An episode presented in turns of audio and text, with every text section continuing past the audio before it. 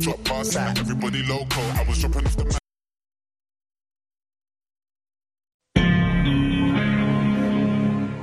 Kumekucha Afrika. Hii ni idhaa ya Kiswahili ya Sauti ya Amerika, VOA, ikitangaza kutoka Washington DC. Karibu katika matangazo ya Kumekucha Afrika. Bila shaka hujambo msikilizaji, popote pale unapotusikiliza. Mimi jina langu ni Idi Ligongo. Mimi hapa naitwa Mkamiti Kibayasi. Tunakukaribisha kwenye matangazo yetu ya leo. Ni siku ya Jumanne huko Afrika Mashariki na Kati, Disemba 26 mwaka huu wa 2023.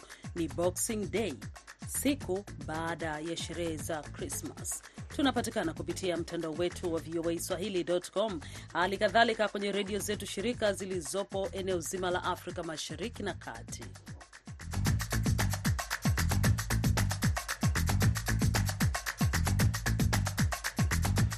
Watu kumi na watatu wamepoteza maisha katika mafuriko katika mji wa Kamituga kwenye machimbo ya madini ya dhahabu, huku wengine wakisherekea sikukuu ya Krismas. Lakini matokeo ya uchaguzi bado ni suala ambalo lipo pale pale kwa wakazi wengi wa DRC. Tunasherekea ila macho na masikio iko nje. Tunasubiria matokeo ya uchaguzi ambao tulifanya tariki makumi mbili Disemba ya huu mwaka. Naam, basi hizo ni hali tu yavyokwenda. Mkamiti, tueleze mengine yako vipi? Ni kwamba shirika la habari la AFP linasema zaidi ya watu mia moja wameuawa katikati mwa Nigeria katika mfululizo wa mashambulizi dhidi ya vijiji, maafisa wa serikali za mitaa walieleza Jumatatu. Ni baadhi tu ya yale ambayo tumekuandalia katika matangazo yetu ya nusu saa ya asubuhi ya leo ya Boxing Day kutoka hapa idhaa ya Kiswahili ya Sauti ya Amerika kutoka Washington DC. Lakini kwanza kabisa tunaanza na habari za dunia. Hapa zinasomwa na Mkamiti Kibayasi.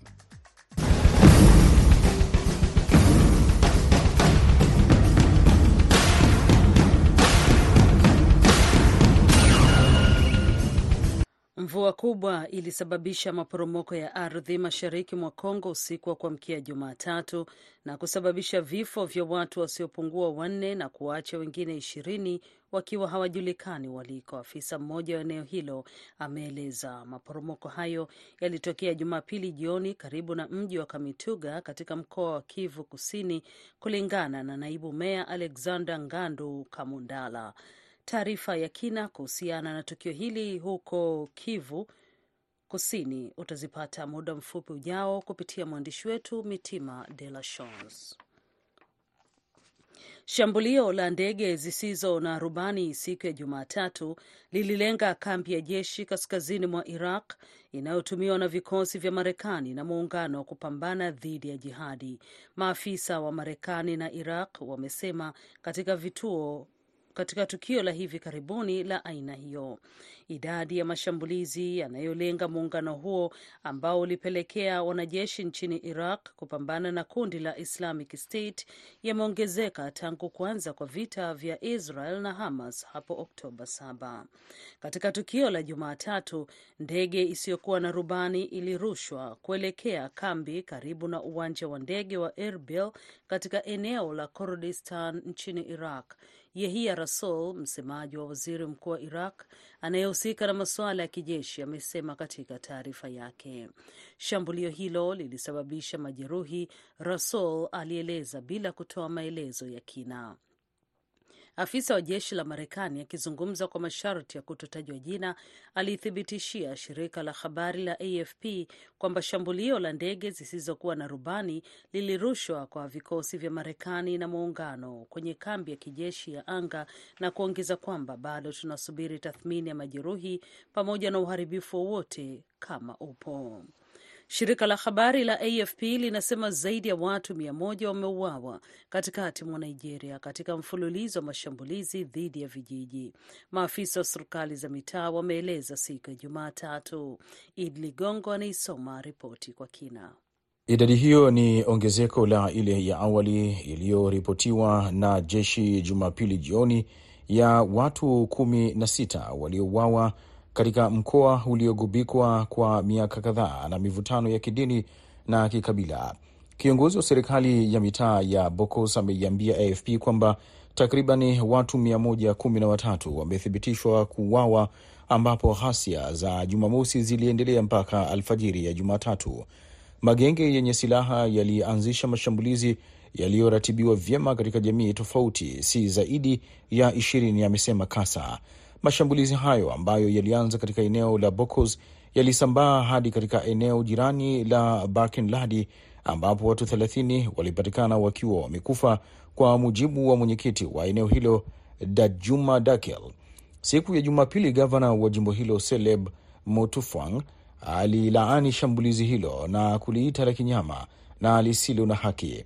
Amnesty International ilikosoa serikali kufuatia mashambulizi hayo, ikisema serikali za Nigeria zimekuwa zikishindwa kukomesha mashambulizi ya mara kwa mara dhidi ya jamii za vijijini za jimbo la Plateau. Katika ujumbe wake wa mtandao wa X, zamani Twitter. Unaendelea kusikiliza habari za dunia katika matangazo ya Kumekucha Afrika ya idhaa ya Kiswahili ya Sauti ya Amerika hapa Washington DC. Kampuni ya meli ya Maersk inasema kuwa inajiandaa kuruhusu meli kuanza tena safari zake kupitia bahari ya Sham kutokana na kuanza kwa operesheni ya kimataifa ya majini inayoongozwa na Marekani ili kuzilinda meli dhidi ya mashambulizi ya waasi wa Kihouthi nchini Yemen. Mashambulizi ya Wahouthi yamesababisha kuvurugika kwa safari za meli kupitia mfereji wa Suez na bahari ya Sham, moja ya njia muhimu zaidi kwa ajili ya biashara ya mafuta, gesi asilia, nafaka na bidhaa za rejareja kati ya Ulaya na Asia. Maersk ilisema katika taarifa ya Jumapili, tumepokea uthibitisho kwamba mpango wa usalama wa kitaifa uliotangazwa hapo awali, Operation Prosperity Guardian OPG, sasa umeanzishwa na kupelekea kuruhusu biashara ya baharini kupitia katika bahari ya Sham hadi ghuba ya Aden na kwa mara nyingine tena kurudi na kutumia mfereji wa Suez kama lango la kuingilia kati ya Asia na Ulaya. Waziri Mkuu wa Israel Benjamin Netanyahu ameapa kuongeza vita vya nchi yake dhidi ya Hamas huko Gaza, wakati maafisa wa afya katika eneo hilo wakiripoti darzeni ya maathirika katika shambulizi la Israel kwenye kambi ya wakimbizi. Tunaongeza mapambano katika siku zijazo, na hivi vitakuwa vita virefu na vitakaribia havijakaribia kumalizika, Netanyahu aliwaambia wanachama wa chama chake cha Likud siku ya Jumatatu. Mashambulizi ya Israel yalipiga katikati ya Gaza Jumapili jioni na Jumatatu. Maafisa wa afya katika eneo linalodhibitiwa na Hamas wamesema watu wasiopungua sabini wameuawa katika shambulio la anga la Israel ambalo lilishambulia kambi ya wakimbizi ya Maghazi. Jeshi la Israel limesema linapitia upya mashambulizi yaliyoripotiwa huko Maghazi, huku likirudia ahadi yake ya kupunguza madhara kwa raia katika vita vyake ili kuliangamiza kundi la wanamgambo wa Hamas. Ripoti za habari zinasema Misri inapendekeza mpango wa kumaliza mzozo wa sasa kwa kusitisha mapigano, kuachiliwa kwa mateka kwa awamu na kuundwa kwa serikali ya Palestina ya wataalam wa kusimamia ukanda wa Gaza na ukingo wa Magharibi. Hakuna jibu rasmi kutoka kwa Israel au Hamas kufuatia pendekezo hilo.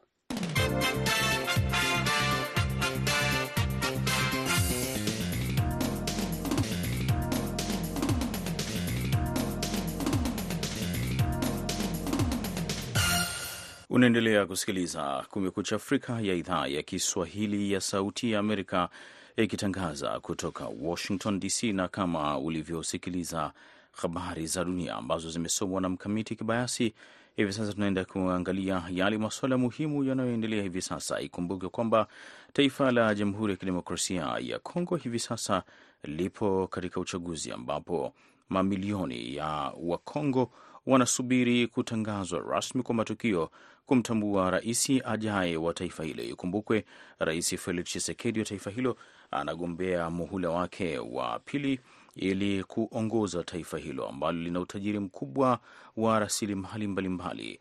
Wachunguzi ama wadadisi mbalimbali wa kimataifa na Afrika wakieleza kwamba Kongo ndiyo taifa lenye utajiri mkubwa wa rasilimali kuliko taifa lolote lile barani Afrika, licha ya kwamba hivi sasa linakabiliwa na maafa mengi. Mkamiti, uh, yale ambayo tulikuwa tukisubiri kuyaona ni matokeo. Tumezungumza na Abdu Shakur na amekuwa akitueleza kwamba matokeo yamekuwa yakitolewa na Rais Felix Tshisekedi anaonyesha kuongoza licha ya kwamba wapinzani kuweka bayana kueleza kwamba kwa namna moja ama nyingine hawaamini kwamba uchaguzi huu ulikuwa uhuru wa, wa, na wa haki, hasa Moise Katumbi huyu e, mfanyabiashara bilionea ambaye e, kwa kiwango kikubwa amepata umaarufu wake mkubwa kupitia timu yake ya TP Mazembe, akisema kwamba kuna haja ya matokeo haya kutokubaliwa na kurejesha hali ambayo ingeweza kufanya kwamba uchaguzi huu uwe huru na wa haki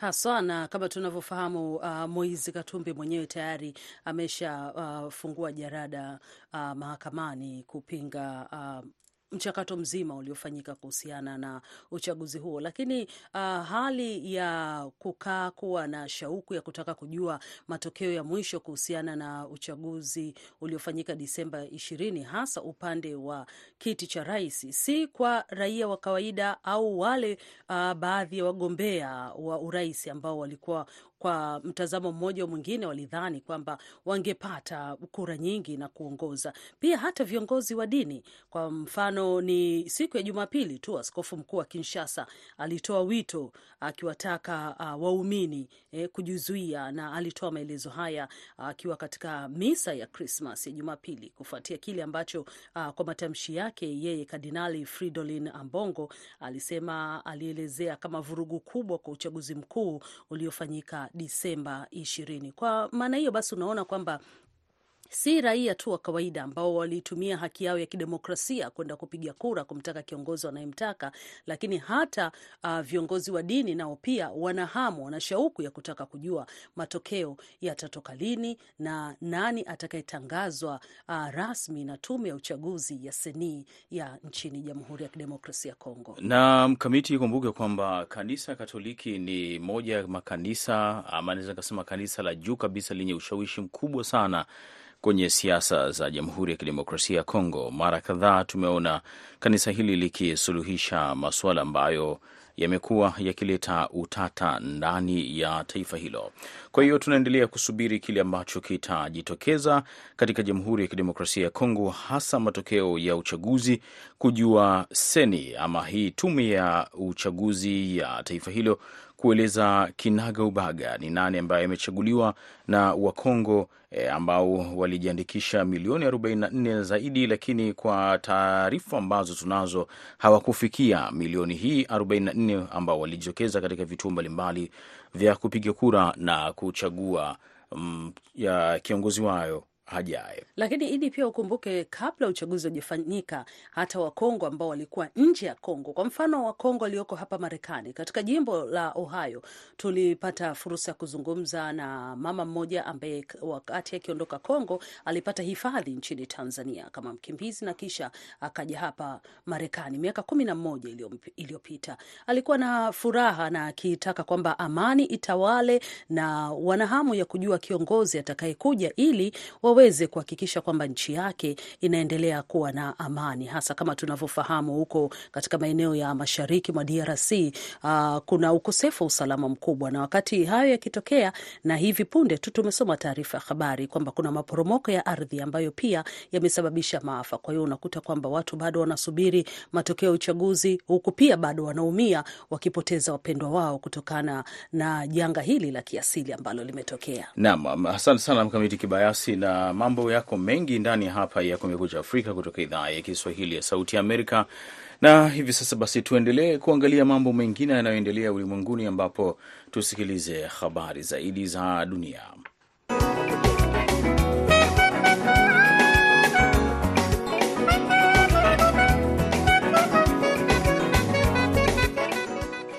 Kama unajiunga nasi hivi sasa, unasikiliza Kumekucha Afrika ya idhaa ya Kiswahili ya Sauti ya Amerika kutoka Washington DC, na tunamulika tena Mkamiti Kibayasi kwa ajili ya kutusomea habari zaidi za dunia.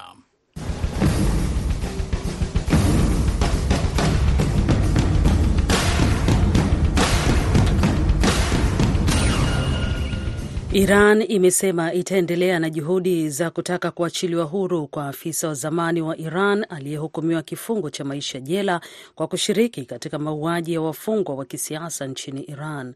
Uamuzi huo usio wa haki na wa kukasirisha haumalizi juhudi za kidiplomasia za Iran za kumrejesha na kumwachia huru raia huyu wa Iran, na tutatumia njia zote za kisheria na zilizopo, msemaji wa wizara ya mambo ya nje Nasir Kanani alieleza bila ya kufafanua. Jumanne iliyopita mahakama ya rufaa ya Sweden iliidhinisha jukumu hukumu ya kukutwa na hatia pamoja na kifungo cha maisha kwa mauaji na uhalifu mkubwa dhidi ya sheria ya kimataifa kwa afisa wa zamani Hamid Nouri. Tunapinga vikali hukumu hiyo na kile kilichotokea wakati wa kipindi kirefu cha raia huyo kizuizini na haki zake za msingi hazijaheshimiwa katika magereza Sweden, Kanaani aliwaambia mkutano wa waandishi wa habari wa kila wiki. Tunatumaini Sweden itachukua hatua kali kufidia makosa yake.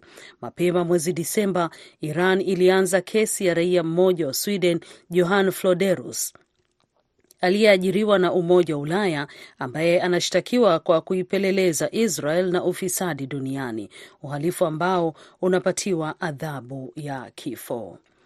Maafisa wa serikali ya Pakistan wanadai kuwa wamewaachia huru wanaharakati 290 waliokamatwa mjini Islamabad, wakati kundi la wanaharakati hao baadaye limesema zaidi ya watu 100 bado wako jela, huku baadhi yao wakiwa hawajulikani walipo.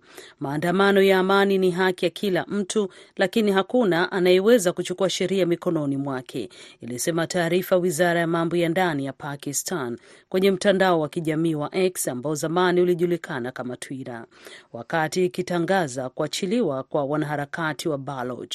Baadaye Baloch Solidarity Committee iliambia VOA idhaa ya Kiurdu kwamba zaidi ya wana, waandamanaji 160 wameachiliwa, lakini zaidi ya 100 bado wako chini ya ulinzi wa polisi na baadhi yao hawajulikani walipo, na kwamba polisi wa Islamabad hawakutoa taarifa sahihi kwao pamoja na vyombo vya habari.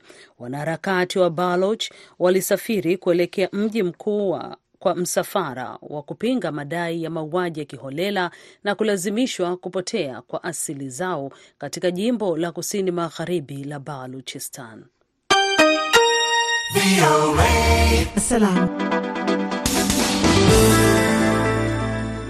Unasikiliza Kumekucha Afrika ya idhaa ya Kiswahili ya Sauti Amerika, na tukiendelea hivi sasa na ripoti zetu, e, bado tupo nchini Jamhuri ya Kidemokrasia ya Kongo ambapo hali jinsi ilivyo wakati ambapo Wakristo walikuwa wakisherekea siku ya Noeli inayofahamika maarufu kabisa nchini humo. Hapo jana watu kumi na watatu wamepoteza maisha katika mafuriko ya mvua ndani ya mji wa Kamituga mnaofanyika machimbo ya madini ya dhahabu. Watu hao walifunikwa na udongo walipokuwa wakiegemea kando ya mgodi ya uchimbaji wa dhahabu. Lakini pia sherehe za Krismas zimesherekea katika muktadha wa watu kusubiri matokeo ya uchaguzi mkuu. Bitila de la Chance na ripoti kamili kutoka Bukavu.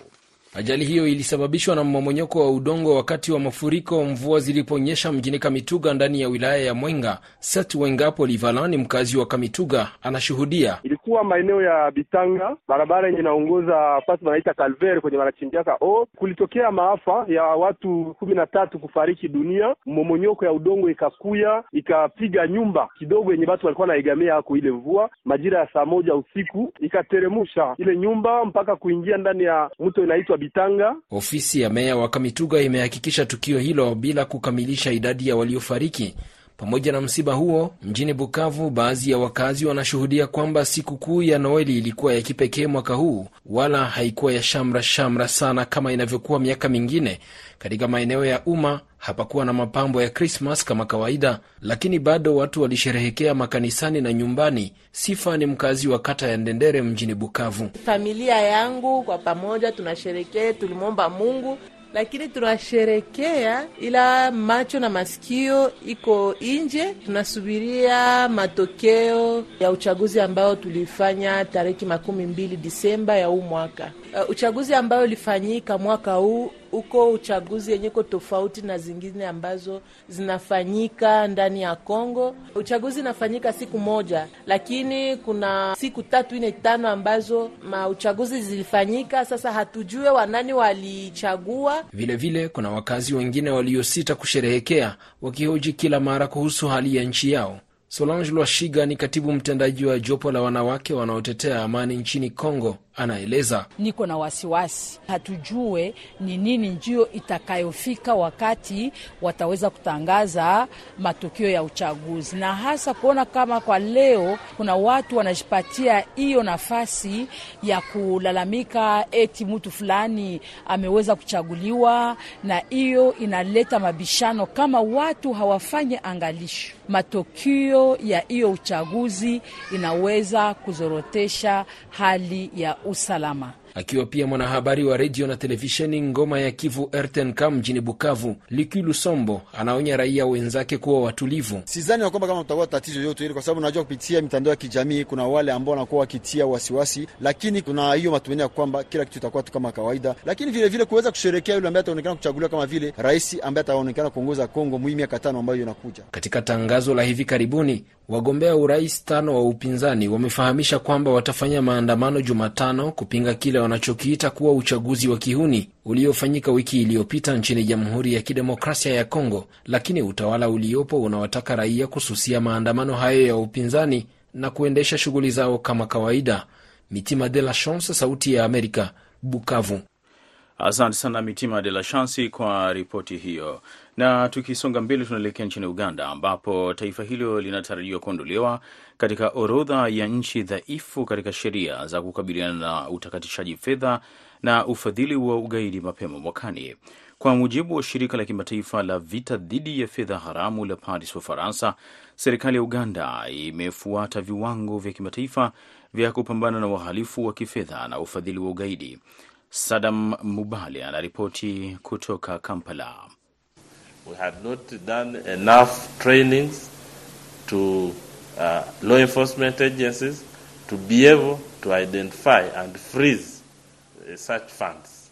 Katika ripoti ya shirika la kimataifa la vita dhidi ya fedha haramu na ufadhili wa ugaidi, Uganda imefanya mageuzi katika kupambana na utakatishaji fedha na ufadhili wa ugaidi, na kwa sababu hiyo itaondolewa katika orodha ya mataifa yasiyokidhi viwango ifikapo Februari mwakani.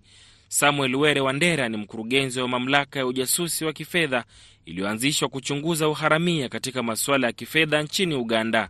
The standards which we enforce requires that every country puts in place strong systems. Viwango vilivyowekwa vinahitaji kila nchi kuweka mifumo ya viwango vya kupambana na ulanguzi wa fedha. Kulikuwa na mapungufu machache ya kimkakati ambayo serikali ilikubali kuyashughulikia. Wawakilishi wa FATF walikuwa hapa wiki iliyopita na tukafanya mikutano kadhaa kujaribu kudhihirisha, na tunatarajia kwamba mnamo Februari mwaka ujao Uganda itaondoka kwenye orodha ya grey list. That time in February, Uganda will be exiting the grey list. Nchi ikiwa kwenye grey list inamaanisha ni udhaifu katika kukabiliana na uhalifu wa kifedha na ugaidi, na hivyo kuwa tishio kwa mfumo wa kimataifa. Madhara yake kwa nchi iliyopo kwenye orodha ni kushindwa kufanya miamala ya kifedha ya ndani na nje ya nchi, kama anavyoeleza Samuel Wandera, na kuathiri uwekezaji pamoja na kuteremsha uchumi wa Uganda. And the Nchi hupoteza kati ya asilimia mbili na asilimia tatu ya jumla ya pato la nchi. Uganda imepoteza kati ya shilingi trilioni nne na tisa kila mwaka, ambapo ni sawa na dola bilioni moja kwa ulanguzi wa fedha kila mwaka. Kwa hivyo ulanguzi wa pesa ni tishio kwa uchumi. Uganda iliwekwa kwenye orodha hiyo mwanzoni mwaka 2020 ikishutumiwa kushindwa kuziba mianya ya kupambana na ulanguzi wa fedha haramu na kupambana na ufadhili wa ugaidi. Uganda ni taifa la nne kwenye orodha katika nchi za Jumuiya ya Afrika Mashariki, ambapo mataifa ya Tanzania, Sudan Kusini na Jamhuri ya Kidemokrasia ya Kongo yapo katika orodha hizo. Sadamu Bale, Sauti ya Amerika, Kampala. Shukrani ripoti hiyo ya Sadam kwa kutoka huko nchini Uganda. Lakini kabla ya kukamilisha matangazo yetu ya leo ya idhaa ya Kiswahili ya Sauti Amerika, tumwalike tena Mkamiti Kibayasi kwa ajili ya mukhtasari wa habari.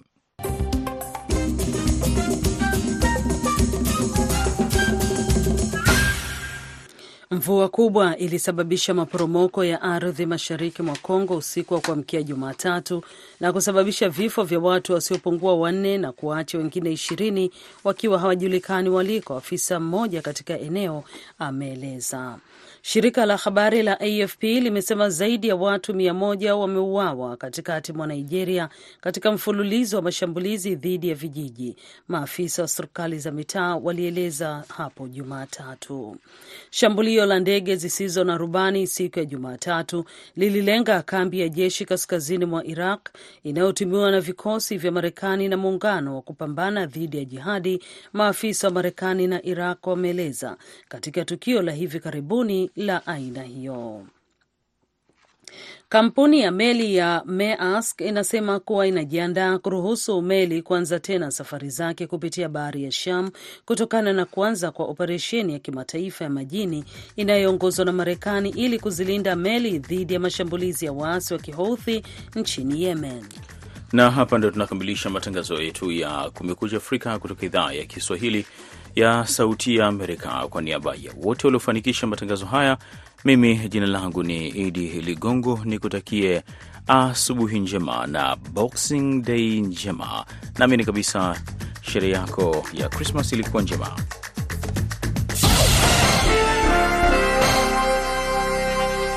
Ifuatayo ni tahariri inayoelezea mtazamo na maoni ya serikali ya Marekani. Tarehe 25 Disemba ni moja ya siku takatifu za Ukristo, kumbukumbu ya kuzaliwa kwa Yesu Kristo takriban miaka elfu mbili iliyopita, anayeheshimiwa na Wakristo kama Mungu mwenye muumba, mwokozi, nuru ya ulimwengu. Tarehe halisi ya kuzaliwa kwa Yesu haijulikani na asili sahihi ya kuitaja Disemba 25 kama tarehe ya kuzaliwa kwa Yesu haijulikani, lakini tarehe iko karibu sana na msimu wa baridi. Kwa watu wengi wa kale duniani kote, mabadiliko kutoka kufifia kwa mwanga wa majira ya baridi kuelekea siku ndefu ya majira yajayo ya machipuko ilikuwa ishara ya ahadi ya mazingira yenye ufufuo mpya. Kama Wakristo wanaamini kwamba Yesu ni nuru ya dunia, itaonekana kuwa na mantiki kwa Wakristo wa mwanzoni kwamba huu ulikuwa wakati sahihi wa kusherehekea kuzaliwa kwa Yesu. Baada ya mwaka wa 221 Disemba 25 pole pole ikakubaliwa kama tarehe ya kuzaliwa kwa Yesu, na hivi karibuni waandishi wa Kikristo walianza kuonyesha uhusiano kati ya kuzaliwa upya kwa jua na kuzaliwa kwa mtoto wa kiume wa Mungu au mwana wa Mungu. Hadithi ya Krismas iko katika moyo wa imani ya Kikristo, lakini ujumbe wa matumaini, upendo, amani na furaha pia ni kwa ulimwengu wote, alisema Rais Joe Biden. Unatuelezea sisi sote, iwe sisi ni Wakristo, Wayahudi, Wahindu, Waislamu, Wabudha na imani nyingine yoyote, au huna imani kabisa. Ujumbe unazungumza na sisi sote kama wanadamu ambao tuko hapa duniani kwa ajili ya kutunzana, kuangaliana na kupendana kwa kila mmoja. Kwa hakika, wakati wa Krismas Wakristo wanakusudiwa kueneza ujumbe kwa maneno na matendo, ujumbe wa amani na upendo kwa wanadamu wote, wenye upendo, furaha na matumaini. Ni wakati wa kuonyesha upendo na shukrani kwa familia, marafiki na majirani, na kuwapa huduma wale tusiowajua kwa wema pamoja na ukarimu. Wakati mwingine tendo dogo la ukarimu linaweza kumaanisha mambo mengi: tabasamu, kukumbatiana, kupata simu isiyotarajiwa, kikombe cha kahawa chenye utulivu, vitendo rahisi vyenye ukarimu ambavyo vinaweza kuongeza imani, kutoa faraja na pengine hata kuokoa maisha, alisema Rais Biden. Krismasi hii hebu tushikane mikono, kwamba tuyapatie nguvu mabega yetu, kwamba sauti za kirafiki